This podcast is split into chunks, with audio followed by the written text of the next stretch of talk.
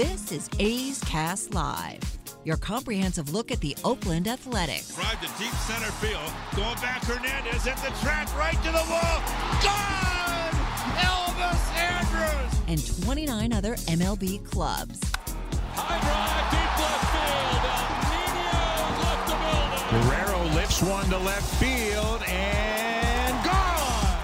Oh, Tani, that was a moonshot out there in the right center. Alonso defends his title, the 2021 Derby champion. Join us as we take you inside the baseball universe from OPS Plus to juiced balls to game changing moments. We have you covered.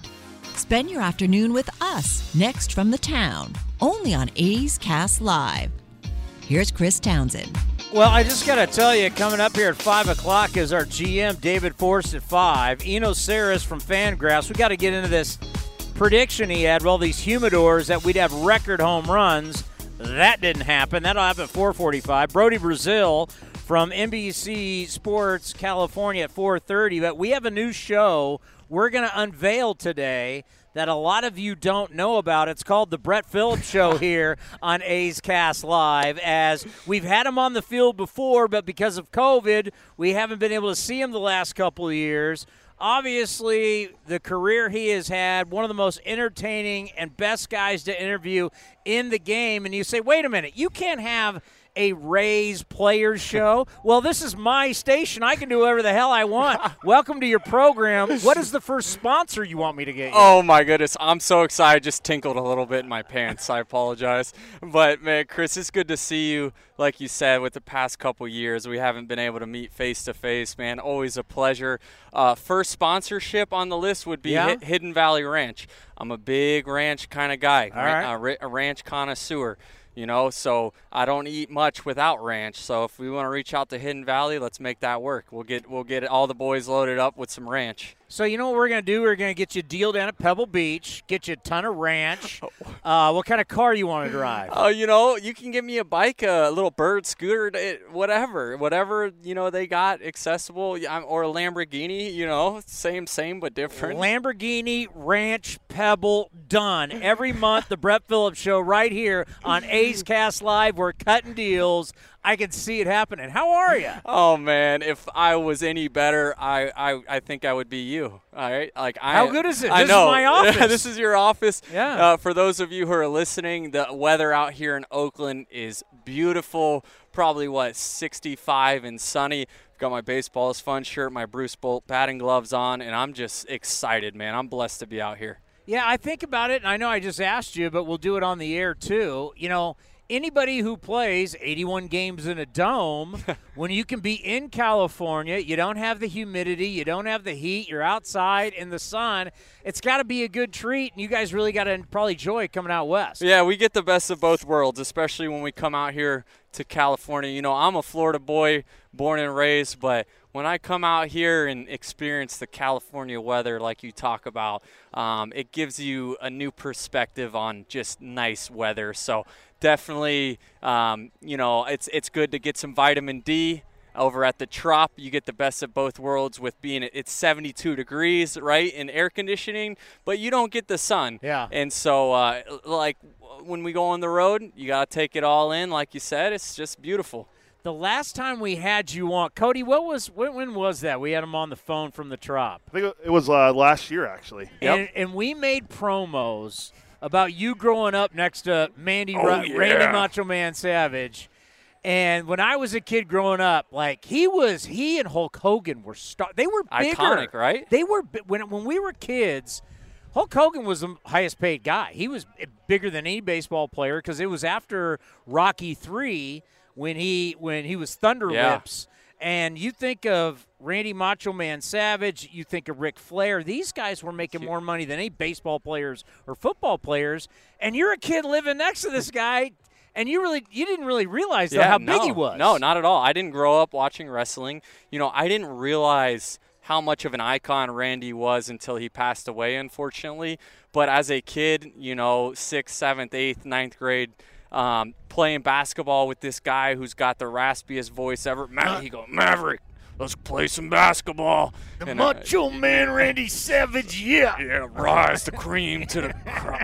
Oh, yeah. there he is right there. That's awesome.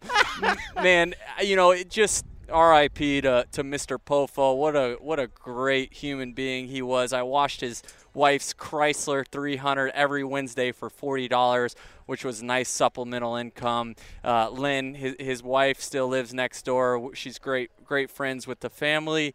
But like I said, I didn't I didn't watch wrestling, so I didn't know Randy was this just big icon, you know that er- you know in the wrestling world that everyone looked up to, and uh, now getting to hear stories from people like you who grew up watching him and um, Hulk Hogan. It's just it's really cool to to know that I had someone like that living next door that I got to play basketball with. Yeah, their old like WrestleManias used to have like Super Bowl numbers. It was insane how big the ratings were, and then pay per view, and they made a lot of money. So that that's always uh, a great story to bring up. The Macho Man Randy Savage, and we were talking to Paul Blackburn yesterday about this, and. And then we start thinking about it, like all the guys who grew up in the Bay Area who actually played for the A's and throwing the Giants too. But thinking about a smaller community where you grew up, and you, I mean, for God's sake, you're for the Rays, for you, the Devil Rays. You grew up Yep. a little kid, the Devil Rays. Yeah, and you know, 1998 when the Devil Rays became an expansion team, my grandma took my sister and I out to the first ever Rays Fan Fest where I got to run the bases. You know, I grew up root, rooting for the Devil Rays, and that was my team. You know, I, I grew up 20 minutes from there. and Now to be able to say that I play Major League Baseball in my hometown for the team I grew up rooting for, just super special. What an honor and a blessing. Um, you know, a few weeks ago when it was Sunday and kids got to run the bases, Yeah. and my sister and my family were out there, and I was saying, That's I told my sister, "Hey, let's go run the bases like Yeah. we did when we were, f- I was four and she was nine, and we were out there running the bases with the kids." But again, I, I just there's this sense of uh, joy that I feel, and that's you know, you you touched on it in the beginning of the segment of, you know, just being happy all the time and bringing good energy. It's like, how can I not? You know, the the where I'm at in my life, it's just I want to always you know, I've been so blessed. I want to bless others, and through that, it's just giving good energy, loving and respecting, and letting the rest play out. You know, I, I know we're here to play baseball, and that's uh, something that you know when I go out there, play 100%, respect the game, respect my opponents, but in between, have fun. And speaking of your ball club, once again, you have a very good team. You guys are predicted to, you know, win your division by a lot of people and a chance, you know, playoffs and and go to the World Series again. Not the start exactly you guys wanted, still pretty good, but uh, how's it going so far for the Rays? It's going great. We've got, for the most part, the same group of guys back from last year. Obviously, coming off of a season of winning 100 games, there's a lot of expectations, not only from our fan base and front office, but from ourselves. And if there's a group of guys who can handle that pressure, it's these guys in the Tampa Bay Rays clubhouse. I can't speak highly enough about character, just the you know everyone sees the talent and how good you, how good we are but what it boils down to is you know everyone has kind of set their ego aside and playing together and it, it shows on a, on a nightly basis how guys pick each other up Eh, over a course of 162 it's it, it's really good when you have a, a group of guys who enjoy being around each other and pick each other up How much does buy in, and I mean buy in shifts, four, five man outfielders, getting pinch hit for, being in situations, you know, that you may not like, but it's all about the data. Everything's in the data. The decisions are in the data. How much is buy in to Kevin Cash in the front office key for you players? Yes, that's a great question. 100%. You know, if we're in 20, let's just say we're in 2009, and this is something that was introduced for the first time, there'd be a lot of speculation. There'd be a lot of uh, questions or concerns. But if you look at what the Rays front office has been able to do over the last five years, it shows that it works. And I always tell people when the rest of the league is playing checkers, the Rays are playing chess and uh, it, it shows the guys they acquire through trades. It shows how how well they're man- they're able to manage uh, you know a guy's talent and be able to. You look at our farm system and you see how they're able to get guys better and better each year. you have to buy in because it, it's worked. It's proven to work. So who who am I to disagree with what they've got going on after they've shown the data? They've they've shown that it works, and that's a fact. Is there ever a point now, now that you've lived through all this, where you just go, "What in the hell are we doing?" Do you ever Never find yourself never? I've not once.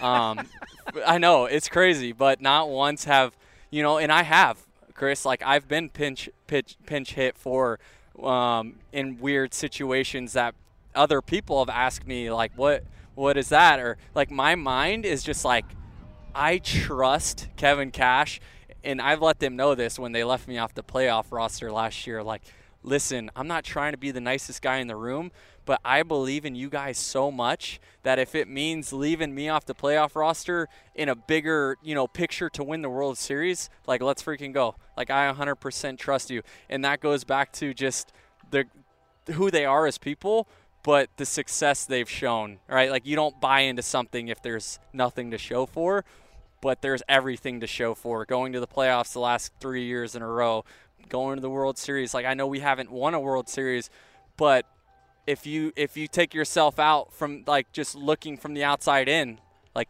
they're doing something that other teams aren't.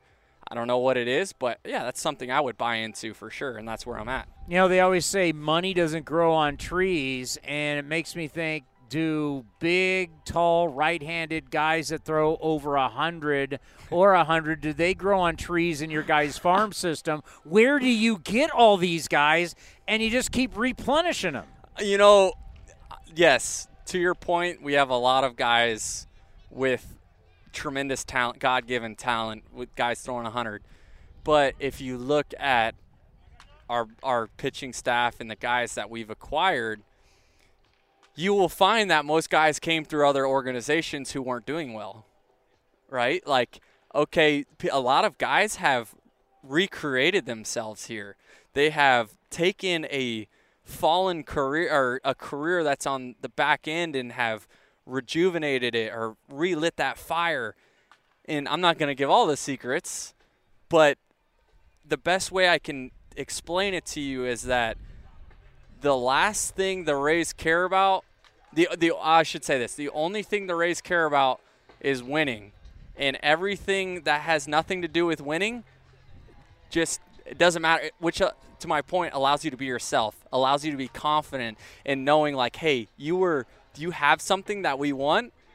Just just be that every single day. Be that. And so um, again, it's just it's a testament to the the leadership. It starts at the top, the culture they've created. And you have guys get traded over here. There's no reason that most of them have success or, you know, are better than what they were in the past. That's unbelievable. and I can't imagine you anywhere else. I, I really hope you in your career because how much uh, you love the area. I mean, obviously it's home for you and your family, uh, but how much you believe in the organization. Like I can't imagine. Like I'll just throw a team out there. You now go to New York. They make you shave. They make you act one. Like you get to be you here. I Yeah. can't imagine you somewhere else. Yeah, that's you know, and different strokes for different folks. It doesn't mean it's right or wrong, but for me, I can only speak about the Tampa Bay Rays and what makes it great from my point of view. And a part of just showing up and being yourself and you know I dance and do funny things. They could care less about that because they know Brett Phillips is going to go out there and play 110% for him he's going to respect the game and that's all that matters because they know I'm trying to win right? Like everything else with shaving your face and stuff that has nothing to do with winning but more so just the culture like it, I'm not saying it's wrong, but I'm just saying the Tampa Bay Rays don't care about that.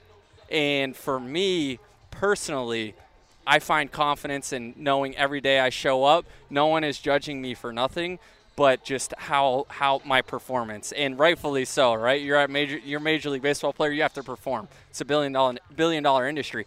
There's enough pressure as it is though to perform every single night. So why are you going to add things like micromanaging or putting, you know, stuff on on people who, you know, it doesn't necessarily fit their I don't know. It's uh again, I'm just super thankful to be a part of an organization that could care less about anything but just winning.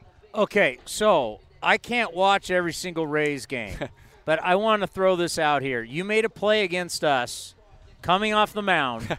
Is that the greatest play of your career? you literally, StatCast has you as far as you had to go from the. Folks, remember he was pitching. You ran all the way from the mound, slid in, and the best part was you came up and then gave the outs to everybody. Oh man, that was the best. that was so fun, man. Again, best play you ever made. Uh, One of them. It's got to be, Has right? to it be. has to be. And I I get questions like, "Yo, you guys are losing 9 to you by 9 runs like why why do you like and no one would do try and catch that ball. It's like I can't downshift into third gear just because we're losing by 9 runs. Right? Like Brett Phillips is Brett Phillips. He's in 6th gear all the time. I'm trying to win. So for me to come off the mound and make that play, like that's just instinct. That's just who I am. But I will say, first of all, I was able to pick up very like more speed than I ever had before because I don't normally have like an uh, decline slope. Yeah. To, so the the mound gave me an advantage, and then with the slide, it reminded me of back in the day when I was a kid, slipping sliding down the you know down the slip and slide, and then popping up because you got to have your head on a swivel. Someone's coming down the slip and slide right behind you, right? So if you see it, I pop up, give the outs like I'm in the outfield. Yeah. Tip my cap. Crowd was loving it. And ladies and gentlemen, that is the first Brett Phillips show brought to you by Hidden Valley Ranch, Lamborghini, and Pebble Beach, California. I love it. I love So it. we could do this every mm. month. Oh man, hit me up. I mean, how good is that? if you get a Lamborghini di- sponsorship from this, yeah, I'll call in from Tampa. We'll talk once a month. Get you a Lamborghini and all the ranch you All can the eat. ranch in that Lamborghini. You got. Hey, thank you so much. Pleasure, man. Awesome, man. Yeah. And it's great to finally get to meet you uh, face to face and have you here because, uh, to me, what's the expression we say? Sounds like a what? Sounds like an A already. You sound like an A already. you could easily, you could just get into a time machine, come here, and fit right in. Um, hey, I'm looking forward to the next time we talk. you wouldn't like the pricing here versus what you got there in Florida, but if we could get past that, Right. you'd fit in perfectly. I'm here. sure I could. Thanks, buddy. Thank you. All right, they. What do we got coming up next? We're going to be talking to Brodie Brodie Brazil coming up here 4:30 right here on A's Cast Live.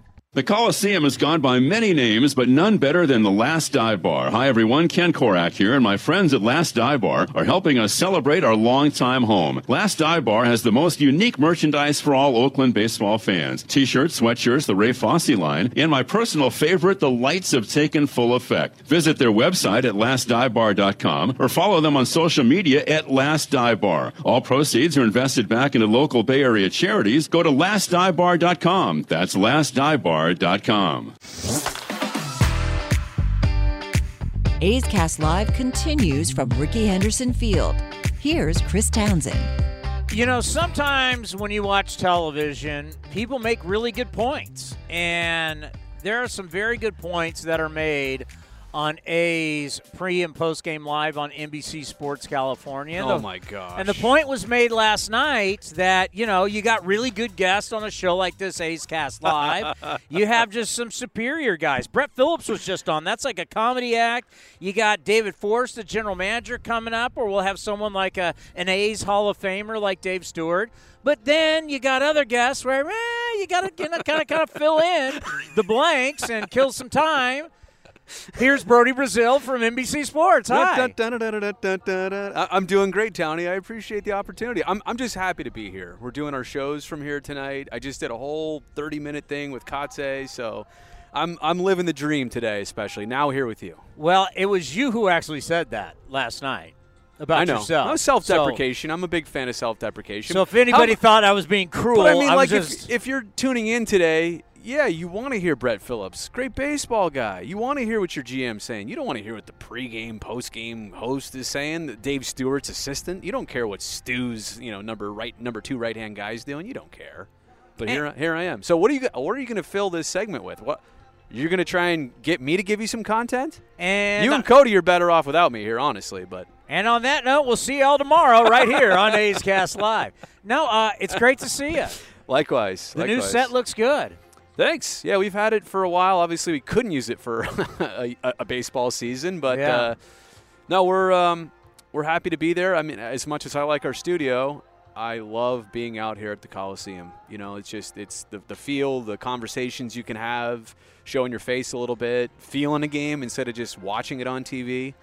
So I, I encourage fans to do the same. That's where, for guys like us, you know, I mean, God bless the players here, but if we do ever get this at a Howard Terminal, Oh most of these guys obviously won't be here. But for guys like us, to what we, you know, when I've traveled around with the A's or even with the Raiders, and you go to these new stadiums and new ballparks, they've got TV studios and radio studios. Yep. Like the future would you you would be a big at every game. A big perch, me and Stu up there, Yeah. and Shooty and Bip, and we'd be looking down on the field. I agree. Um, can I ask you a question, actually? I was going to ask you about that guy that shows up on the web hits. He's fantastic. Yeah, town, some some Uncle Towny guy. Yeah. Um, you know, we could sit here and talk about this this 2022 A season, right? And Yeah. they could go on and win a World Series this year. I'm, I'm just saying that'd be one heck of a a story. right? possibility. What a storybook that would be. Even if that happened, the most shocking thing to all of us happened. You mentioned Howard Terminal. That pales in comparison to this team and this franchise solidifying their future, solidifying their new home, like this baseball season. What I'm saying is, this is the most important Oakland A's season of all their 55 plus years of being here, but it has nothing to actually even do with this baseball team. And I say that as a person who covers every game. You grew up down the street. Well, but you know what I'm saying? Like, I care about every game. Like, I want this losing skid to end tonight. I, I care about um, hit, getting more than two hits in a game. I care about cutting the errors down. I care about all that. But it's all kind of put into perspective when you think about this team being here and solidifying the new ballpark or not. Like, that is the number one focus, honestly, for me right now. As weird as it sounds, we, we do the shows. I watch the games, keep score, all that stuff. But in the back of my mind, like that's that's the burning thought. I think it's one of the reasons why the fan base loves you is because there's been a lot of people that have come to Comcast. It's now called NBC. There's been a lot of news people. There's been all these different shows. And trying to build up people who are not from here. And like what I say, you grew up not too far from here. You Yeah. grew up coming to the stadium. Yeah. You grew up, you were a, you were a kid when the Sharks came to town. So the two teams that you really cover, Yeah. you know, you, you, grew up with this, so you're just not some guy that came in to do a TV job and you're pretending to care. Right. You really do care. Well, you're right about that. I mean, I've never had to fake the authenticity. You know, when when good stuff happens for this team, I'm thrilled. When there's a 97 win season, there's platinum gloves and gold gloves, and getting to the playoffs and getting past Chicago a couple years ago. Yeah, I'm, I'm thrilled. But obviously, I, I ride the highs, I ride the lows too. You know, I feel it. So I don't. I I try and maintain an even keel, you know, in my presentation, but I, I feel all the same things, and hopefully I can, you know, relate to the fan experience because that's what matters most, right? We, we get a little bit jaded working in this business, I think sometimes. We see it as a business and we forget the fan perspective. I'll tell you, I know you mentioned it last night. We've talked about it. We've all talked about it. It's very, very scary, but we're glad it's finally here. Like everything that Dave Kaval has gone through, everything that this team has gone through, there's been so many votes, so Right. many committees, so Right. many councils. Right. Count. I mean, there's Right. counties, there's cities. Tony, there's I, I've mayors, listened to more city council and board of supervisors meetings like in my in the last 12, 18 months than in the prior 40 years. I mean, it's think about how many times Kaval's gone up to Sacramento. He's even gone to D.C. I know. But you know what? We finally get something. We Yeah. finally here we go. June 30th. Yeah. We talked about last night. This is the vote that it's yay or nay. Because if, if you get this vote, it's going to happen. If you don't, Well, it's so it's done. This one, I'll put it this way: if it's no, you're stopped dead in your tracks, right? The project literally comes to a halt. But the recommendation for the BCDC to move forward with this and, and vote yes on it, and that was kind of the expectation. But now to see that that is their preliminary recommendation, you kind of get a good sense that. I think it's a 30 voter panel that, Yeah. that they will vote in favor of that since that's what's been recommended to them. And, and even more facts have been presented about Howard Terminal, the site, seaport operations. I mean, there's there's so much more information now that, gosh, and it's even hard for me to digest. There's so much of it. It comes from so many different places. So I I I want to kind of, like I said before, I've dedicated my time to this the stadium more than anything else. Is just to try and educate people. There's so many people out there. It's not their fault. They've heard from a somebody that heard from somebody else. It, they're not getting the facts completely straight about why this benefits Oakland. uh, how this could work, how this could seamlessly integrate with everything else that's already going on there. So, uh, but you're right. This next vote, June 30th, huge by the BCDC. And then obviously we have to get into binding votes with the City of Oakland, County of Alameda. Those will come too. But again, the timeline is all this season, this baseball season, and really this calendar year should dictate all of these things happening. You know, the one key thing is binding. Yeah. We've heard a lot about people agreeing, people voting. Yeah. Nothing's been binding. That's Yeah. what we're we're finally getting well, into the next one, yeah, the next one will be right to, to to remove port priority use from the land. I mean that that's an official thing. They're basically opening the door to saying you can do this. Ballpark, three thousand housing units, uh, retail, commercial, all that stuff. They're they're basically saying so now if you can orchestrate this and pay for it and all that stuff, you can do this. You can use the land for this.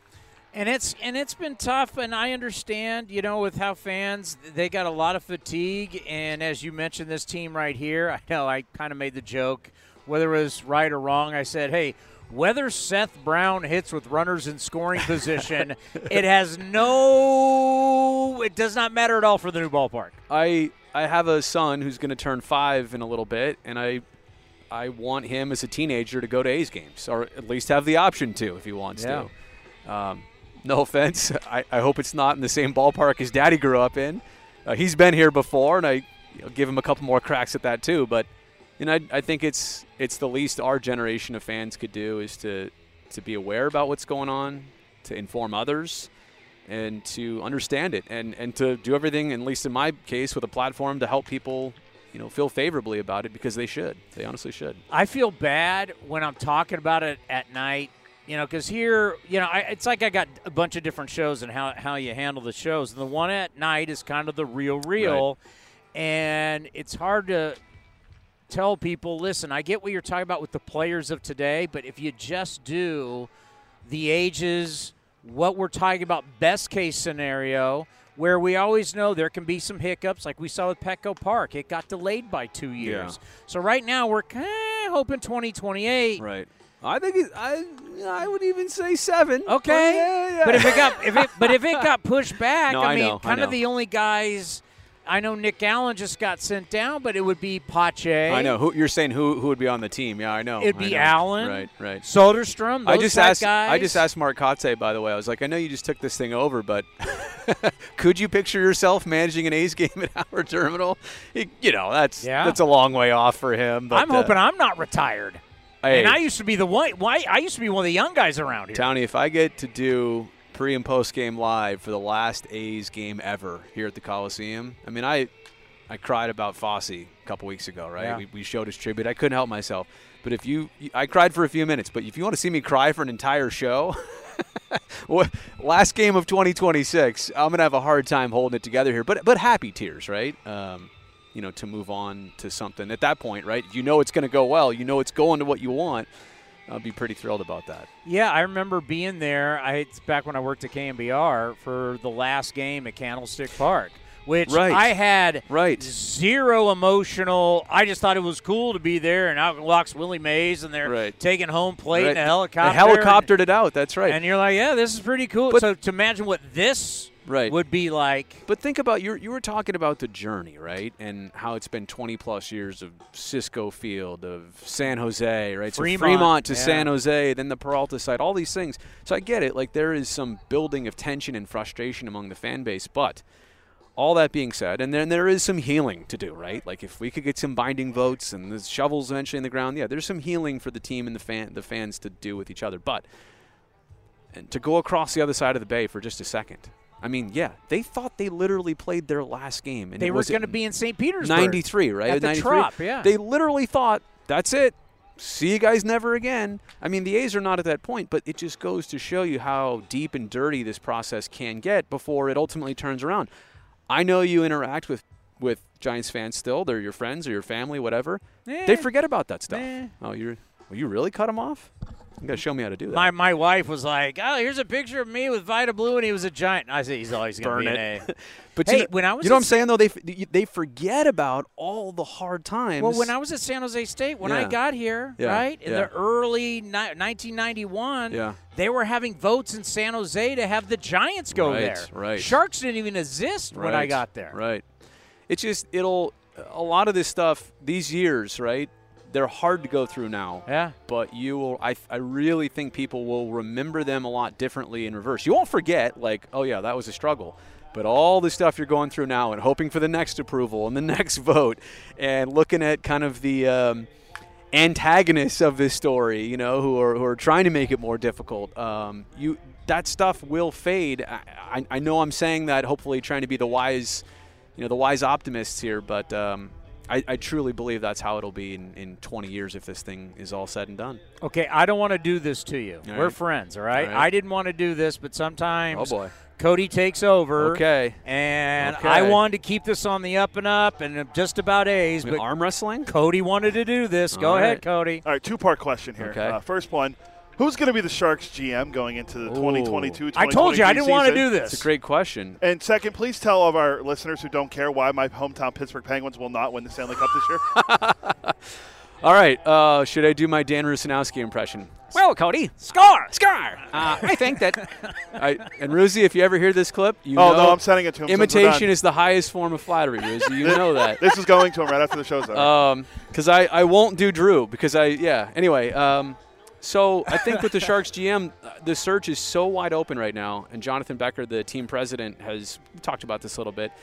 It's it's impossible, and I've heard a name already like Kevin Weekes, no GM experience, former goalie in the league. Why would you hire a goalie to be your next GM? Tommy, just, you know that's they just sit there all game Get a skater. If What you're going to get a form, if you're going to get a former player, you get a skater, not a goalie. They're weird. A Okay. d- a dumb guy who just blocks pucks with his face. Here's here's the only two things I feel confident in saying to you that actually matter, that actually come with some weight. The Sharks are either going to install a new GM that comes with all their own people, new scouts, maybe new head coach. I mean, if I'm Bob Boughner right now as the head coach, I don't know honestly where I stand until that process is figured out. How could anybody know? Somebody who brings in all their structure, top to bottom, or they do install somebody like a Kevin Weekes and uh, just that that type of person who's maybe not done this before, but they can slot him in around other people, the Joe Wills and all the scouting department, keep the rest of their core that has an idea of the direction, has an idea of their players, and then basically it's just it's just a substitution instead of like a whole top to bottom overhaul. And the other thing is, I know going too long on this, but that new GM's going to have several important decisions to make. Not just the current long-term contracts, but all the young players, the Eklunds of the world. That you know, are you, you going to bring them in next year? Are you going to start their clock? What are you going to do? Um, Bordeleau, same thing. So it's a difficult task. What was the next one? Why won't the Penguins? well, I got to. What about Ned Colletti? I, I mean, He- there you go. I mean, he right? has- he has- Already in the family, Yeah, right? and he has experience ma- already a in the family a different sport. a different still. sport. And and again, so uh, you know, I don't again, I don't want to speak to anything specifically because I I really don't know, but probably part of the interview process, right? So um, Ned Colletti? yeah, Well, he's a he's scout- been a he's a scout, scout for them. the Sharks. Yeah. Yeah, I know that. Ned Colletti, who was a GM in baseball and the assistant. G- Is he bringing Barry Bonds and Jeff Kent with him? Uh, who knows? You get the Barry Bonds of hockey. You know, it's like you don't The- the- pitch the- around the guy. What's the what's Is the, Brian Sabean going to be his assistant GM? guys? Uh, guys, this is too much Giants talk here. Yeah, let's, let's get away from this quick. The, the second part Dick was Tidrow coming with him too, or what? second part was why will my hometown Penguins Oh. not win the Stanley Cup? Oh, you know why? Game one tonight. The East is too tough. The East is just this loaded out there. You know why? Because Joe Thornton needs to win it with the Panthers. That's what. That's where my heart is, and my brain thinks that the Colorado Avalanche. This is their year. 120 plus points in the regular season, and they have honestly they've never even got to a conference final. Uh, so I think this is their year to push through and at least get to the final. So Now, something that we just talked about with the A's is kind of something that's coming to a head with the Sharks. You know, I, I watched being someone who lives in San Jose. I'm a taxpayer there. yeah, Santa Clara County, and I watched the San Jose Arena be built and been going there my entire adult life. Sharks want a new building too.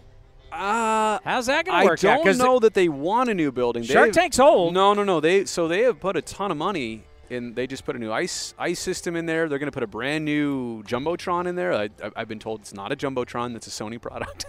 putting in a new big screen inside there. They are putting a ton There's of money. names for these? I didn't know. yeah, that. well, Foss always used to call it the Diamond Vision, even Yeah. though it hadn't been Diamond Vision in like 30 years. it's Ray Fosse though. Yeah, he could say it. Um, no, the Sharks want to stay at SAP Center. Their concern right now is that all these projects downtown are going to essentially suffocate the building, make it hard to get into and out of. The north parking lot, for example, where I have been parking since you drive a car, that's going to go away in large part. over the next handful of years. So where's everybody coming going to come and park? The, the uh, from what I understand, these project plans have the streets narrowed from four lanes, like Santa Clara, four lanes to two lanes, one each way. How is this going to work? What's the experience going to be like? So I. I know what you've heard, but the, I think the real issue for the Sharks is that they have invested in this. They want to stay there. Now, they're also probably not opposed to if they have to get out and save their franchise, they'll do that. But I think it's it's their desire to stay in that building. They're just worried about their neighbors. And you're right. The A's and Sharks, my two teams, I just made a YouTube video about this, by the way. They're dealing with one is trying to do a project and having to jump through every hoop, right, to get it right at Howard Terminal. The Sharks are trying to say, hey, we need you guys to do this the right way so you save us. Two different sides of the spectrum, but critical, critical problems. The one thing that we have learned, and you can go up and down the state, right? You can go with the Kings. You can go with Niners, Warriors, Giants. You can go down to Rams. You can go down to Chargers in San Diego. It is so hard. Earthquakes. And now looking what the Clippers are trying to do. Anywhere you go in California, Northern or Southern California, the bottom line, any type of project. It's hard. Oh, Yeah. it's just really, really hard. Well, it's hard. Okay, so there, it's hard in two ways. Hard to get everything approved and passed, and especially if you want to do anything by the water, right? That's that's even harder. But let me ask you something: Isn't getting it right also really hard too? Like I've been saying this a lot lately. The easy thing to do and the right thing to do are rarely the same thing. You know what the easy thing to do is? Just build a new stadium in the, the parking lot where I park today, like right outside here. But that's not the right. That does not work for this area, for this franchise. It doesn't appeal to the casual fan. It just doesn't work. It's possible. Yeah, anything's possible. We can go build a new A's ballpark in Tracy. We'll just build it on the other side of the Altamont. Whatever. There's tons of land out there, but it doesn't work.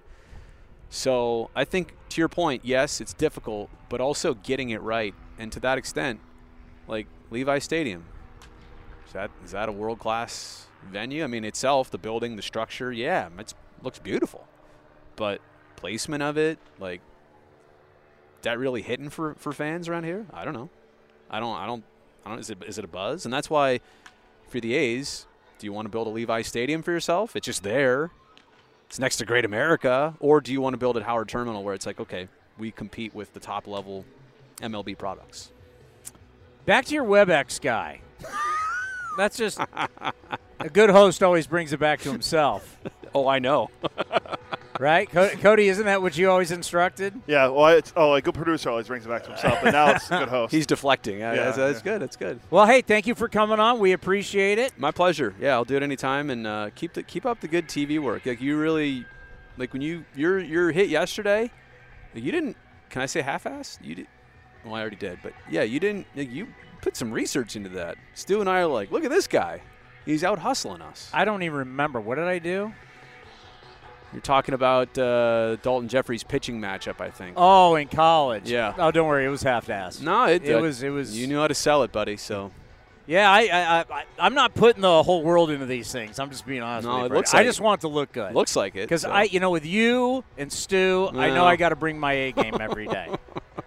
to the millions watching, I got to bring my my A game every day. more people see us on Twitter. So All There you right, go. buddy. We'll be Yep. well, and we'll uh, hopefully see you out here more often. Yep. Have Cody show you the Lululemon pants, by the way.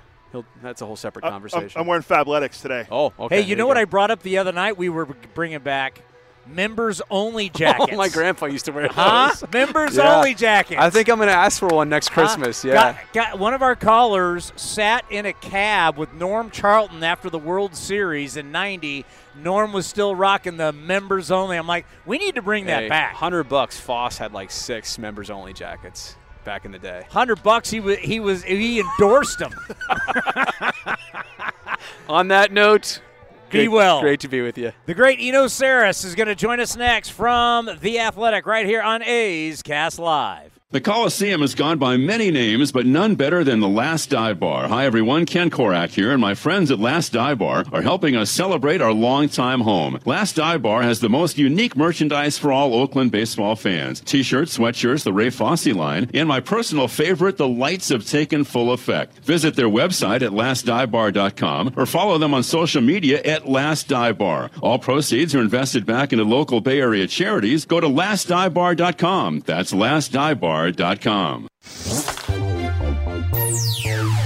Streaming from the East Bay, A's Cast Live continues with Chris Townsend. I love to learn.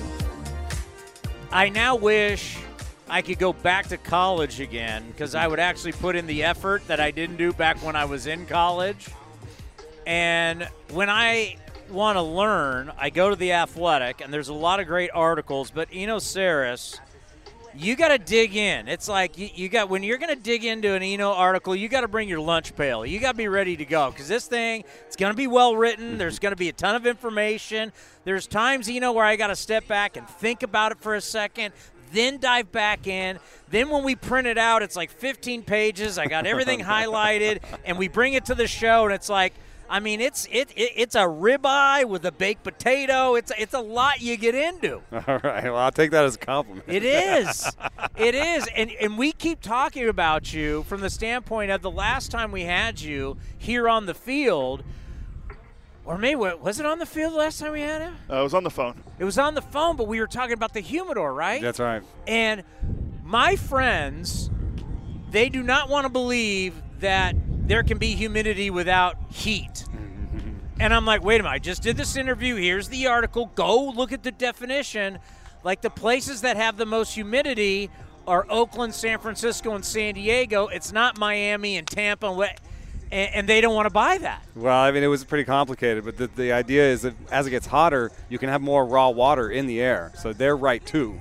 I mean, it's right to think that those places are super humid. Yeah, they are. But when it comes to like a ball that was stored at you know relatively normal temperatures, the relative humidity matters more, and that's you know, when you're near the water, relative humidity is high. And they just didn't want to buy that. And I and I, I sent them all the article, and they went, "Oh, well, that's fascinating." Well, now I'm embarrassed to say that like the way that this is turning out in the early season is not quite how I predicted. No, you predicted record home runs, my friend. That's right. That's right. And the, I think the problem is w- there's still a lot to left to be seen because early in the season it's actually drier and later in the season it is wetter. I mean that is the how the the the, su- the, summer goes, right? So right now, what I found is that they were actually wa- adding water to balls here in, in in the Coliseum. So they're they're they're the balls are getting more water from the humidifier from the humidor, and that's why they're not going as far. It's part of why it's not going as far in Oakland. But later in the summer, the process may be reversed, and we may see more than we normally see in August. So that's like when you're in the pool and you have a ball, and you take the ball, the ball, and you duck duck it underwater. That's sort and of it what's absorbs, right and you try and throw it across the pool, and it doesn't go as far. Is that what you're saying? That's sort of what's happening right Layman's now. terms, yeah. right yeah, there. Yeah, But but in the later in the season, when the ball is normally a little bit more humid, uh, the humidifier will, will the humidor will pull the water out. And so we may see just a weirder, more imbalanced season where April is more down than usual and August is more up than usual. So, you know, some of this I think baseball itself is figuring out on the fly. I mean, well, because the humidor works differently in different places, right? So what it does in dry climates like a, an Arizona or a Colorado, a mile high up, is going to be different from Miami or San Francisco. Yeah, and then on top of that, we I mean, I know how the balls were stored here, you know, just somewhere. FYI. just somewhere. they were somewhere here in a humidor next to some cigars. But but in, in before the humidor, we don't know uh, where they were stored in every other place. So, for example, Atlanta, very humid. You think the humidor would take water out of those balls in in Atlanta and make them go further? Well, what if it was in the air, in the air conditioning room and it was super dry? Then they might actually add water to that. So we don't know the original storing conditions before the humidor. So you know, I'm doing my best, and I may have been wrong. You're no, you're we'll you're. It's an ongoing investigation, Yeah, is sure. what it is, because I'm gonna listen to our friend Chris Bassitt, and Chris Bassitt says each inning, I don't even. The balls all feel different. They they feel. So if, if Seabass is saying what you give me in the first is not the same as the third, well, nobody pitches into the sixth inning anyway. But if they did, you're now getting a one in the sixth inning. So it's like you're getting a different ball all the time, mixed in with the humidor and a handmade baseball. Well, it's crazy. he it, it all starts because it's a handmade baseball. That's that's that's the chaos, right? But then Bassitt is also right because if you take water out of a ball, you know, in sort of like it's flying, you know, you're flying the ball, you're driving the ball around. It's not it's not in a humidor then. So it, let's say the ball dries out while you're fly, you're flying and driving it around, trying to get to these different stadiums, and then you put it in the humidor and it, it wets up again. It's not going to wet up in a uniform manner because it's a handmade thing with stitches on it and different parts. So it could these balls could be sort of rehydrating and they could be different from ball to ball. However, the one thing that I don't agree with Bassitt on is that this has been going on forever. Like the, the there are more hit batsmen every year. That we've set records every year going back like 10 years. So it's about the fact that we throw high in the zone more than ever, and I was able to show that on the athletic. We throw inside more than ever, and we also value stuff over command on the free agent market. You know, and I was able to show all those things. I think that is what's been generally happening. So maybe Bassitt is right about the feel of the balls, but also there's been stuff going on in baseball that's been leading to more hit by pitches. If you throw higher and up tight, there's like you can't get out of the way. You know, if you're pitching low in the zone, you're gonna, you know, you can still dance out of the way. How do we compare? Like Willie Mays, I did an interview years ago with Willie Mays, and Willie Mays said every single time in, in a game that Don Drysdale was on the mound, Don Drysdale didn't just throw up and in, he completely knocked him down, his helmet off, the whole thing. Guys got hit a lot back in the day. Like when my grandfather played without the helmet, I mean, he missed an all star game because of it, right? Guy, Yeah. They got hit. Con- Are we hitting guys more now than what they did in the 40s, 50s, 60s? Or are we just hitting guys more now than the early 2000s and in the in the 1990s? Uh, the answer is that uh, we're hitting them more than we did in the a- in, ever in the free agency era. So since 1970, the line I can show it to you right here just. Look at this up. research right here. It's amazing. That's the hit by pitches just from 1972 to now. They just go up. So we don't have 60s and 50s where we knew hit guys were There were crazy some, throwing. There people. were some, yeah. So there were more hit by pitches back then. But what I wouldn't be able to tell you if we were pitching more inside or up in the zone because we didn't track that sort of thing until like 2000. So, like the football's made by a machine, basketball's made by a machine, tennis balls, golf balls, obviously. I mean, more golf balls are made than any other sporting equipment because Ah. us golfers lose them constantly. and then the hockey puck is it's rubber that's frozen. Yeah. Why is every other sport use a ball that's made by technology? and We're still talking about a handmade ball in baseball. Uh, it's the stitches, man. I think. I mean, I think you could develop the science to do it. It might be very expensive, and then you're making tons and tons of balls. So if you make the making of the ball more expensive, then you know maybe that's maybe that's prohibitive. I don't know. Can you talk about the, or just kind of generically talk about what you've been working on and what's going to be launching here, which I think will just be fascinating and yet really scary at the same time? yeah, it's uh, it's coming soon. I think probably Thursday on the Athletic. Uh, but uh, been working on a piece about swinging, and I've been working on it for a year because I was fascinated with the art of not swinging. Because if you look at some of the players like Juan Soto or uh, you know Joey Votto over the years. They've made a name for themselves by not swinging. They are not chasing balls, but also just not swinging.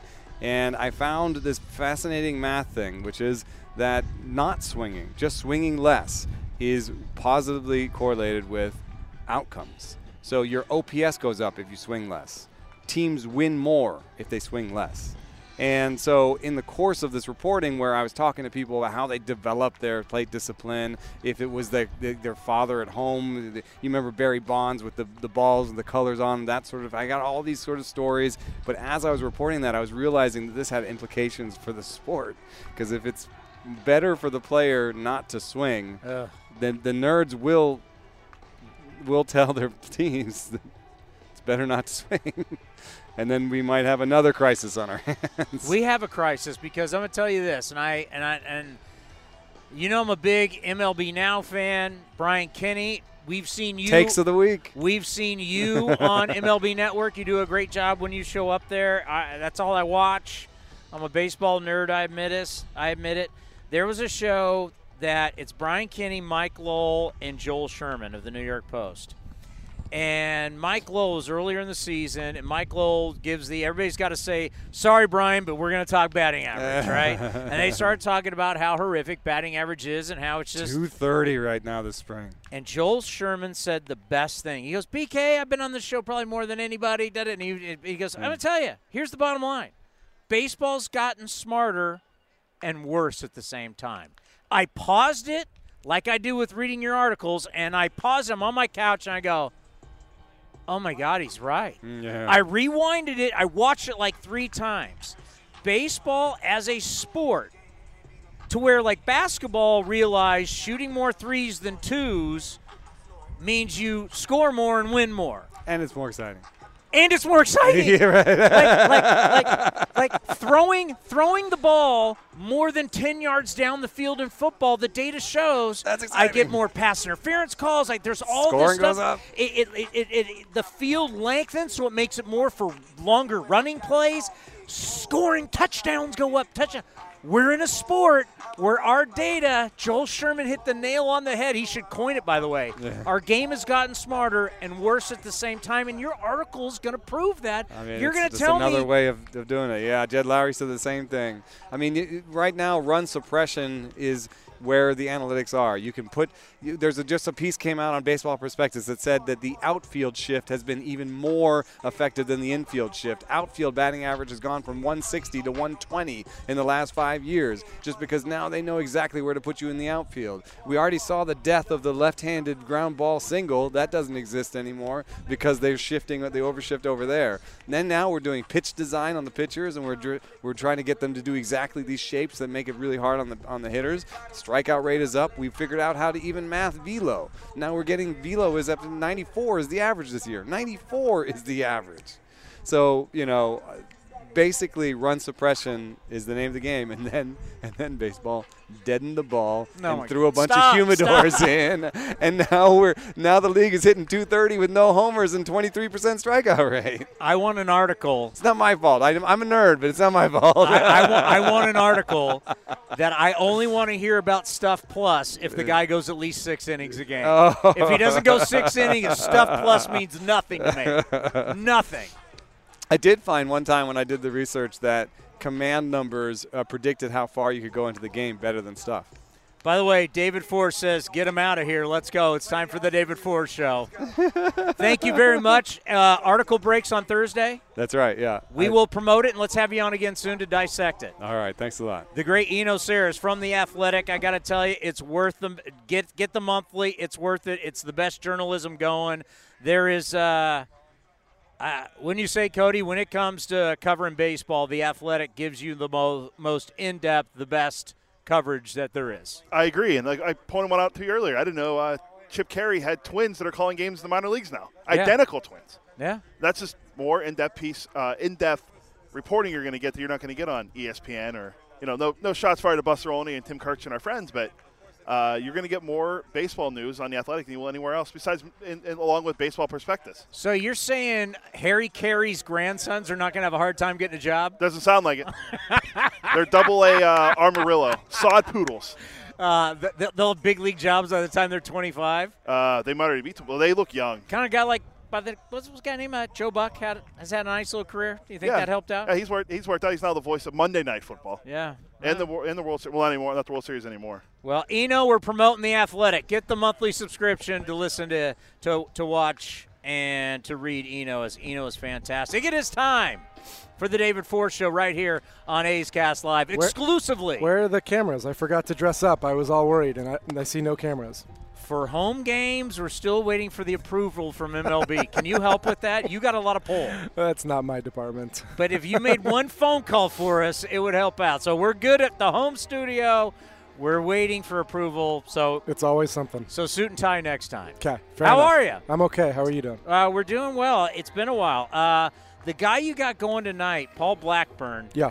We we talk about it's so cool a local guy doing well and everything that he's been through.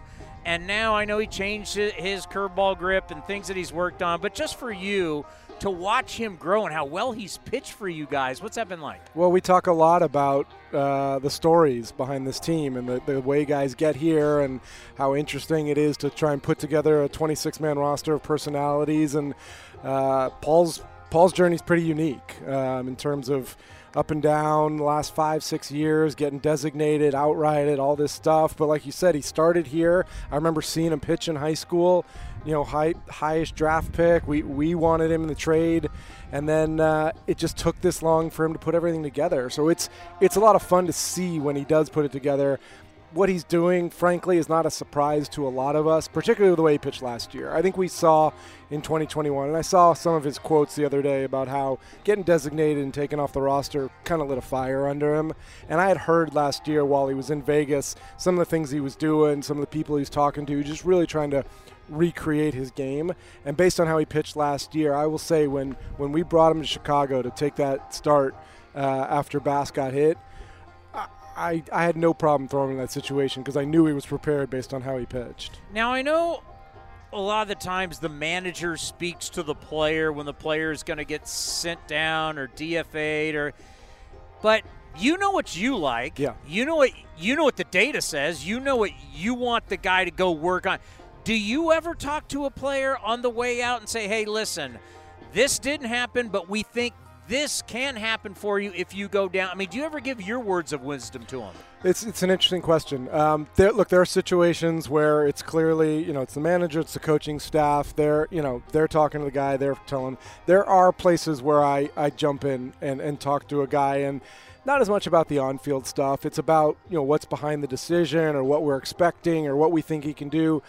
I will say in that situation I just spoke of when Paul went to Chicago, I called him that night after he made that start to explain to him why he had to take a red eye, how important it was for the organization, and we actually we didn't win the game that he pitched, but the fact that he went out there and gave us 5 or 6 innings how much it meant going forward. So I will make a call or I'll talk to a player on the way in or the way out when there's something beyond just sort of on the field. Ultimately, you know the the roster decisions we get together with Mark and the staff we make those and then and then they, he owns them. The manager owns them and he he makes those decisions because he's the one who has to put the team out there. But yeah I mean there are a lot of instances where it makes sense for the front office to talk to players and give them some context some background. You know we've dubbed this the year of discovery. Sure. Because so much obviously is going to be about the vote in June and Howard Terminal and so much of the talk but my job is to cover this team. Mine too. Yeah. Well, you, got to build it. I got to talk about it.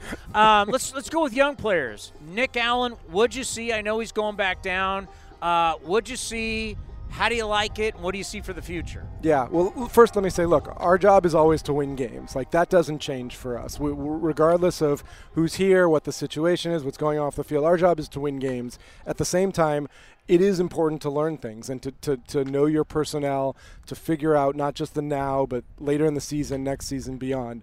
So when you bring a player like Nick up, it is important that he gets an experience, that he gets time. You want to see him out there, get his first major league hit, experience all that. But we also have to sit back and, and, look at what is he doing while he's here? How is he affected by the speed of the major league game? How are his at bats, et cetera, et cetera? And I, I think he handled himself really well. I mean, we saw him make a couple errors, which you expect maybe the speed of the major league game sneaks up on even the best defenders. Um, and we saw him get a couple hits, but we also saw, you know, major league pitching was not easy for him. So in the long run, it's a great great opportunity to sort of dip his toe in the water, know what it's like up here, be around the guys, and then hopefully there's a more permanent time for him to come back. He may still go up and down a couple times. It, it's just the nature of this team and this year. Um, but any experience he gets up here is going to benefit him. The, quick question on that his time up here now because I don't know the COVID rules and all the kind of stuff. We really don't. No one gave us. No one has said here media. Here is, and I work for the team, and I still don't have. No one's given us an actual.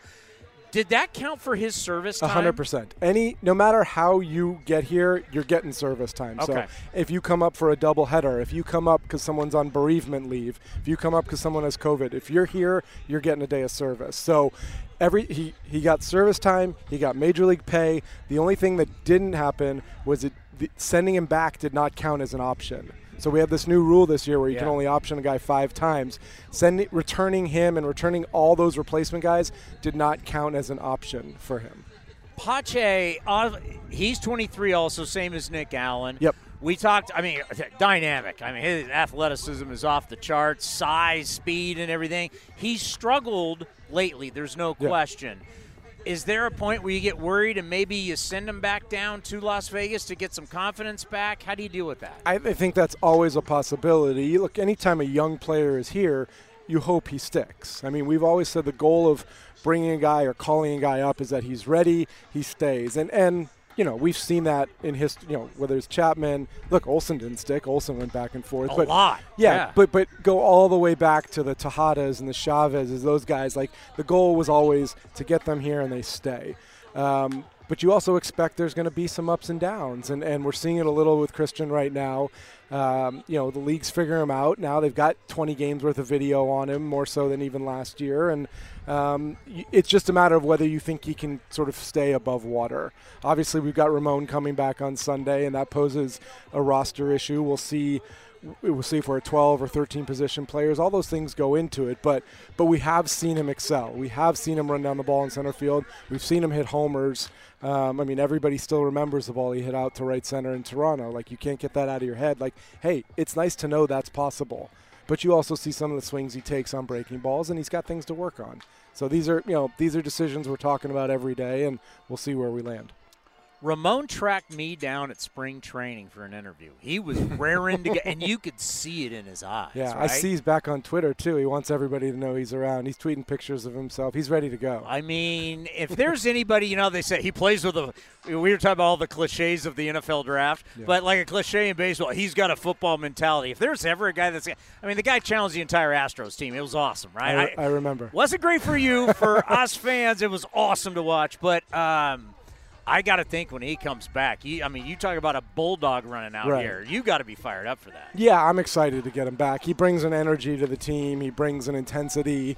Um, I know that Kotz is looking forward to, but he is. He's like, he's like a, a rodeo bull in the gates, just like, just scratching to get out. So, you know, in a- normal time, you got to hold Ramon off, make sure he doesn't crash into every wall in the ballpark. So, I think there's going to be a little bit of that starting on Sunday, but uh, it's going to be great to have him back. From a position player standpoint, you're starting now with getting, I mean, getting the guys back from COVID, uh, which is, you know, knock on wood, thank God it's happening. But you're starting to have a nice dilemma of too many guys, not enough at bats and positions. Yeah.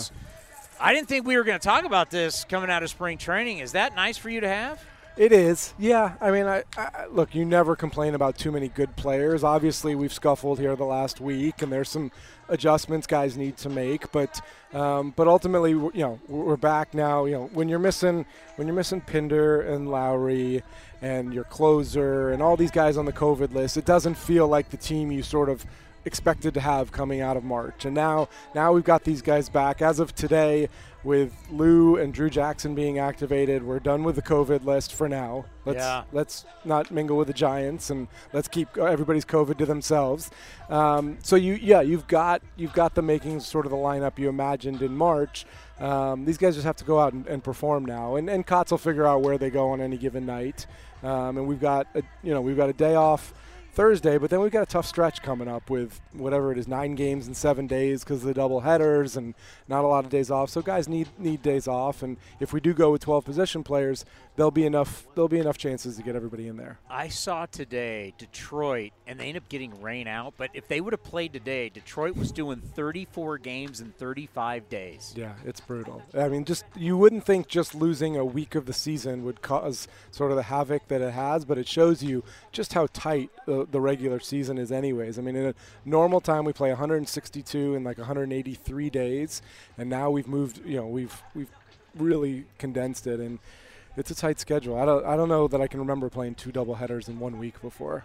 Frankie Montas is always going to be interesting. Uh, I know there were, if you listen to the national guys, there were people calling you all the time. What has that been like for you with Frankie? And obviously, A's fans want him here as long as Mhm. you can keep him here. I'm I'm focused on him pitching here every five days. I'm not not really worried about whatever else is out there. There was a report first week of the season Yes. something that you know. But I don't I don't listen to that. And and he is right now. He's very much the anchor of our staff. I mean, you've got you've got a lot of inexperience around him. We're trying to keep guys healthy around him. Cap's back now, so that's good.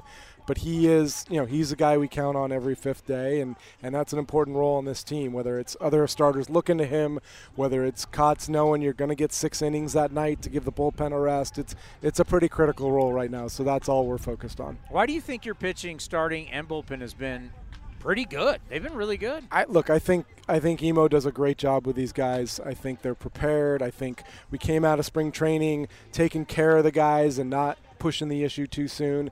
And I think Mark and Emo have done a fantastic job with the bullpen of of moving guys around in different roles, of matching up, of putting guys in a position to succeed, and and frankly, giving everybody an opportunity. I mean, guys, I don't think you thought Dany Jimenez was going to be closing games, you know, as recently as Philadelphia. Like, he gave everybody an opportunity to earn their spot, and also guys know they're going to have to bounce around. Sam Moll's pitched great in different roles. AJ Puk has done a great job in that multi-inning role. So I think they've really given a lot of confidence to these guys. It's been nice to see. AJ Puk for me has been the guy that I've been saying on the post game show because fans call in, why isn't he pitching when the team's? I go, listen, he might be the one player in many, many years.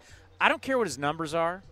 I don't care what the outing looks like. I know you do, but I don't. All I care about is that he goes out, pitches, and doesn't go on the IL.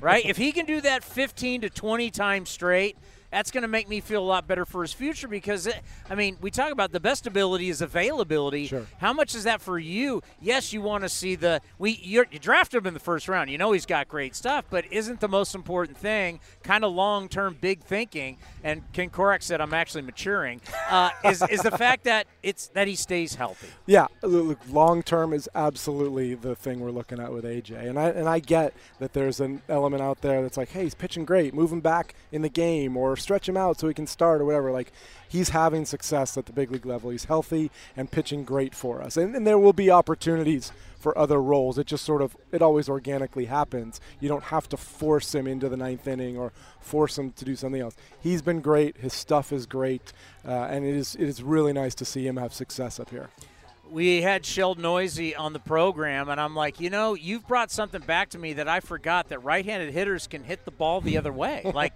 if they shift you, you can actually go the. And he, majority of his hits have gone the other way. Yeah. It's been just how nice is it to see a guy go foul pole to foul pole and still be able to take one deep. Yeah, I mean that ball he hit out just left to center the other day was a great sign because he he he really can do that. And and if you have if you have kids and you want to watch someone hit, watch that inside out swing and watch him let the ball get deep, not be afraid to hit with two strikes. All the things, sort of old school stuff that we preach to young hitters. Sheldon's done a great job. Um, but he can turn on the ball when he needs to. And it's, you know, it's, it's fun to watch. I, I, I wish I could sit here and tell you I knew he was going to do this. Um, but, you know, it, development is a funny thing. It's not a straight line. And, and obviously, when we claimed him back on waivers this spring, we felt like it was still in there and knew there'd be a role for him on this club. But he has really, really taken advantage of it. Yeah, baseball's got more data on every player. You got everything. Like you can talk about. Well, I remember seeing him. Like you mentioned Paul Blackburn. I saw him when he was. I mean, you've been looking at these guys. How often do you just go, "Wow, I didn't see that one coming"? oh, it happens. Really? It absolutely happens. Yeah. I mean, look not in Sheldon's case because we traded for him because he could hit. He got to Stockton and just set the world on fire right away and looked like he was going to be in the big leagues in a year in a full time role. But you know it's in there. Like there's a track record of hitting, so it doesn't surprise me there. But yeah, absolutely, guys go out and do stuff uh, at this level or even AAA, and you're like, I had no idea I had it in them. It happens. It's just it's not an easy game to predict. I mean, we, we spend all this time looking at data and scouting reports and whatever, and guys change or guys mature, they get stronger, or they learn something new. It just they're human beings. It's not easy to predict what they're going to do. Do you ever go like all Billy Martin and just go, just put the names in the hat and pick it out. I'm tired of the data. This isn't working. The data, the data said this, and today it didn't work. It just, you know, it just, just Kotz is figure it out. Do you ever do that? Never. Never. How, how Not dare, once. How dare you? No, never. We there's a science here, Chris. We can't. We can't. Put all those behind. names in a hat. All right, batting first is, you know, you never do that. No, we do talk about how important the order of the one through nine is, or, or isn't, frankly. Yeah. Um, but there's got to be some. There's got to be some rhyme or reason to it. I know it's been tough for the fans. And, you know, like you said, you got to build the team. I got to talk about the team. Just at times, if things aren't going great, how, how do you feel for the fans? Uh, Look, I understand. They, you know, they expected to see some different names on the backs of the jerseys this year. I totally get that. Um, but this, you know, this is a group of guys who are big league players who are working their butts off. I mean, and and there's something to be said for for supporting that. So I, I get that they're, you know, that they're not who they expected, but I appreciate every single one who comes out here. I don't know how many were here last night, but they were loud as hell. I could hear them from my box, and they they support the team, and that's important. So I, I, I get it. Um, and we've had a lot of success here. We've had a really good run, and these guys are going to work as hard as they possibly can. And I, and I want for you to tell them that there is an Oakland A's way to play baseball. And it's been like that for a long time, ever since you've been here. And I know you strive for that at all levels. And we see it where your teams, no matter what, who, no matter what the name is on the back of the jersey, the name on the front of the jersey means so much. Yeah. And these guys play their asses off, no matter who it is. Talk about how you guys instill that throughout the organization, and how I know it sounds corny, but it's like the Oakland A's way. Right. Well, Kotz has done a great job of articulating that and embodying it. I mean, from from the time he was a player here, I think he appreciated what it meant to be in Oakland, and, and he has said this a couple times this spring, and you know he said it in his opening meeting with the guys, like you appreciate what you have. You don't worry about what you don't have here, and you appreciate your teammates and the people who come out and support you, and the, the mentality that you're going to bust your ass, like you said. And he's done a great job of embodying that, and we put together, I think, a group of guys who get it, and he reminds them every day. And in the dugout, if you see him pacing up and down, talking to guys, because nothing is more important to him than playing hard and, and sort of respecting the game and giving it your all. And he, he spent time in spring training talking to the minor league staff and, and making sure they understood how important that was to him. And I know they've they've imparted it to the minor league players. So it is it's something that, like you said, goes from top to bottom, and it, it, it is something he is always aware of. Let's just in on this with, with with Mark. I mean, obviously the relationship is so great. I mean, as a player, as a coach, how's it been so far working with the new manager? Now we've had over a month, Yeah. and you've had a bazillion player moves that you've had to do, which unfortunately you don't want to do, but you know it's life. Yeah. H- how's the relationship It, been? it's been great. I mean, he has been he has been so prepared and so enthusiastic, and his staff has too. I mean, we've got some new faces on this staff. Um, you know, I didn't know Brad at all before he got here, and he's been exactly what Kotz needed. Chris Cron and Tommy Everidge taking over the hitting department. It's been really nice to see, and I've, I felt great about how we've been prepared every day, and and you know, to work closely with Mark. I think I said earlier in the year, we're sort of learning each other's rhythms. He knows what time he can call me until. I know what time I can wake him up in the morning, things like that. But it's been it's been a lot of fun, and uh, you know, I think I think we know the challenges in front of us, and and frankly, every night, like what the challenges are. But he is he's as prepared as anyone I've been around. Well, the next time that we do this, the team will be on the road. But the next time we're at home, we'll make sure cameras are on you, and then we got to get what shade with the lighting is perfect for you. We'll, we'll get it all that. set up. Cody, Cody's gonna have to remind me to dress up because I usually just come out here and nothing. So We'll have the makeup crew. We'll have everything ready for you. you better get that approval from MLB so, so we all don't get in trouble. Hey, great stuff as always. We appreciate it. Okay, see you guys. That is your general manager of the Oakland Athletics as we're getting you ready for game two of the three game set between the Athletics and the Rays. Once again, I have lost track of time. Where are we? We have a few minutes left. Let's see. It's uh, 5:20, so we got like f- uh, three minutes. I do want. You know what? Let me get to it because I do want to do a buying or selling with you. So give me this list from you. Let me get the music going, and we'll, we'll do it because uh, I think it's fascinating. It's time for buying or selling. Sell, sell. Right now with Chris Townsend on A's Cast Live. All right. So I don't know if you've been tracking uh, the NL Central or not, but uh, I have. I track. I watch every team in Major League Baseball. How are my Reds doing? Well, that's uh, funny you mentioned the Reds. That's who I want to talk about. Eric, the Reds. Eric Davis walking through that door. I don't think Barry Larkin's coming back anytime soon. No, Pete Rose. Pete. Uh, Pete's still alive. Where's uh, Pete could get out of bed and get three hits for you. Johnny Cueto ain't coming back to pitch for the Reds. This isn't Uh-huh. 2010 anymore. Anyway, the Reds are uh, three and 19. That's a pretty good start to the uh, year. A little for the, rough, a little rough. It's the worst start in franchise history. Now, if you go back and look, the Reds have lost 100 games one time once in 1982. Was brought up on the uh, A's Clubhouse show yesterday. They lost 101 games. The 2015 Reds lost 98. Well, the 3 19 start got me thinking about, well, two different teams. The 2003 Detroit Tigers went 43 and 119. Ugh. They also started the year 3 and 19 through their first 22 games, just like the Reds. The 1962 Mets went 40 and 120. That's the most losses all time. Your Mets? So they, but they went 5 and 17 through their first 20. That wasn't games. the Miracle Mets. That was not. That was not 1969. Joey Votto is now on the IL for the Cincinnati And Reds. no one knows why. Yeah, I, what I saw on Twitter, it said uh, non-designated injury, whatever that means. Just tell me it's a lower body injury like hockey does. Or, or just Joey Votto's tired of this. and, yeah, uh, he- I'm going to needs- take some time Yeah, off. he needs a few days off. Buying or selling, the Cincinnati Reds will finish with the most losses in the modern era. And it's 119. 120. 120. I'm selling because they got a lot of they got a lot of guys hurt. Like Donnie Barrels is hurt. That's all right, that's one. Votto now. Um, Votto now. Votto now. They have quite a few guys hurt. How's that Mike Moustakas doing? Hey, he got his ring. Yeah. Uh, I couldn't tell you anyone else is on that team because everyone's pretty much gone. No, they have a, they have like a they've got like six to. I'd have to check it, but they've got X amount of guys on the IL. I mean, they still have some guys. Luis Castillo is still there. They still have uh, uh, Ta- what's his name? Maul, the opening day starter. I can't remember his name. Tommy Maul. Forget his first name. He's there. Like I said, you got Castillo. Hunter Greene got called up their top pitching prospect who throws 102 miles an hour, Well, but he's, he's not only- very, he's not faring very well. He, he'll he'll literally pitch what? How many innings? Uh, maybe five, five at the most. Eno did not want to talk about stuff plus for guys who go six innings. You see that? Yeah, I didn't. He wants no part of that. Uh, there's not many guys that go six innings, like you said. I'm trying to figure out what Moss. You talking about? Guy going tonight for the Giants, he strikes everybody out and he goes six innings every time. Does he though? I thought he went five a few times. Well, he's trying to set a record for X amount of innings, strikeouts, no dingers. Uh, yes, he's having a great start to the year for the Rodon. for the Giants. Although he's an opt-out up to the year. Uh, Tyler Mall is his name. Um, I just I just wanted to get the Reds one in before we.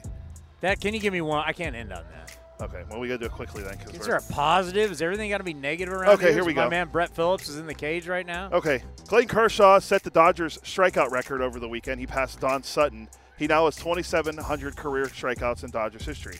He currently has a 249 career ERA, 188 wins, which is third all time in Dodgers history. And he's won a World Series, three sides, a Triple Crown, and MVP, five ERA titles. Pretty much similar things to Sandy Koufax did. Buying or selling, Clayton Kershaw will finish as the greatest Dodgers pitcher of all time. Oh, he is right now. Wow. Who, who's better? Do you think he's better than Sandy Koufax? Sandy Koufax didn't pitch very long. It's true he didn't. Now, if you're telling me Sandy Koufax for a brief period or a career, and remember, Career. there are times Sandy Koufax wasn't good. Uh, that's also true. He, Clayton Kershaw's been good the entire time. Yeah, this he- is not even a debate. yeah, he's been How many games did Kurt, did did, uh, did did the now? Don't get me wrong. Sandy Koufax in his time period is arguably the greatest pitcher of all time for that time that that that window that he had. How many how many games did Koufax win? uh, like one, like 165, I think, somewhere around there. No way. Well, Kershaw's at Kershaw's only at 180 something. Yeah, but Kershaw's pit, Kershaw. There's they can't be close in innings. Oh, uh, let me see. Koufax wins. A great radio here. Koufax won 165 games in his career. He pitched in innings pitched 2,324 in the third innings. That's more than I would have guessed. Yeah, but 165 wins. Kershaw's already passed that. The other one else. He only pitched 12 years. Yeah, well, I mean, he, that's a nice run. and it was one, two, three, four, five good ones. Yeah. You got to realize that five-year stretch was incredible. Eh, I mean, Koufax was young, but you're looking at ERAs of. Ba- you remember this is back then. 4.91, 4.48, 4.05, 3.91. Come on, you're really going to compare to what? No, no offense. Obviously, Sandy Koufax, what he's been on, and off the baseball field. Suppose he's like the greatest guy ever, but compared to what Clayton Kershaw's done for an entire career, Uh, what's the difference between then and now? Guys aren't hitting now. I, I, I, I get it, but how do you take away from what Clayton Kershaw has done? Clayton Kershaw. He will. I, I, I think Kershaw was pitching against guys that were on PEDs too. Let's Uh, not forget true. that. Uh, Koufax was wasn't. Now they may have been on other Gre- stuff. greenies and LSD and stuff, but There's a few, few cocktails in there, and who knows what else his generation was doing. Uh. but no, I mean, you, I think you got to give Clayton Kershaw his due. oh no, I think he I think he will be the great He's still dominant. Like he's throwing 88, 89. You know what he's doing? He's doing what the great ones do. Is I don't want my fastball anymore, but I just raise my game and other. His breaking balls have got both his Well, slider and his curveball are He's better. always had a great curveball and slider. but it, but it's gotten better. yeah, because he's not throwing as hard. I mean, there's something. it- The great ones, they they you lose your every you know if, unless you're Nolan Ryan. I mean, you, you lose your fastball. Or Justin Verlander. How do you keep on winning? Verlander's not throwing as hard as he used to. He's still throwing 98. But he's a new arm though, so that that might help be helping him. Verlander cruises 94 and then can get up there, but he's not as what he was when he was younger. Well, he all, His average, I, I'll bet you whatever, his average velocity is not what it used to be when he first came up with Detroit. I'd have to look, but he's also 39 now. If he's still throwing 97, 98. When he was pitching against the A's in the playoffs, he's hovering around 94, 95. Then late in the game, he was 98. that's, he that's what's the most that incre- that's what's the most incredible thing about him is he ramps up That's late in the point. game. That's my point, though. It's like people adjust and move on and get better. The great ones do, and that's what Kershaw's doing. And this whole thing, like, well, will Kershaw get 3,000 strikeouts with the Dodgers? Uh, look at it. If Kershaw's willing to take less money, which he did this year and he will continue to do, why would you let him go? Yeah, It's Uh, stupid. He's yeah. pitching phenomenal. Yeah, what you mean, future Texas Ranger Clayton Kershaw?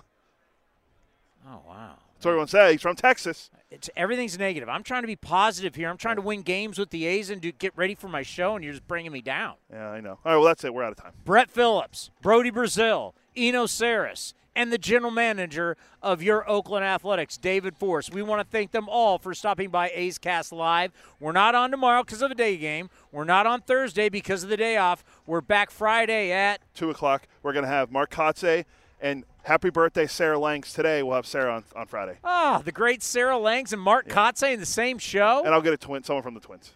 Mark Kotsay from the Twin Cities. Yeah, well, it's back on the road again. Love it.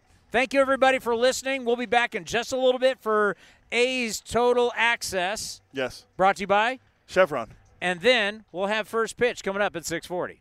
The Coliseum has gone by many names, but none better than the Last Dive Bar. Hi, everyone. Ken Korach here, and my friends at Last Dive Bar are helping us celebrate our longtime home. Last Dive Bar has the most unique merchandise for all Oakland baseball fans. T-shirts, sweatshirts, the Ray Fosse line, and my personal favorite, the lights have taken full effect. Visit their website at lastdivebar.com or follow them on social media at Last Dive Bar. All proceeds are invested back into local Bay Area charities. Go to lastdivebar.com. That's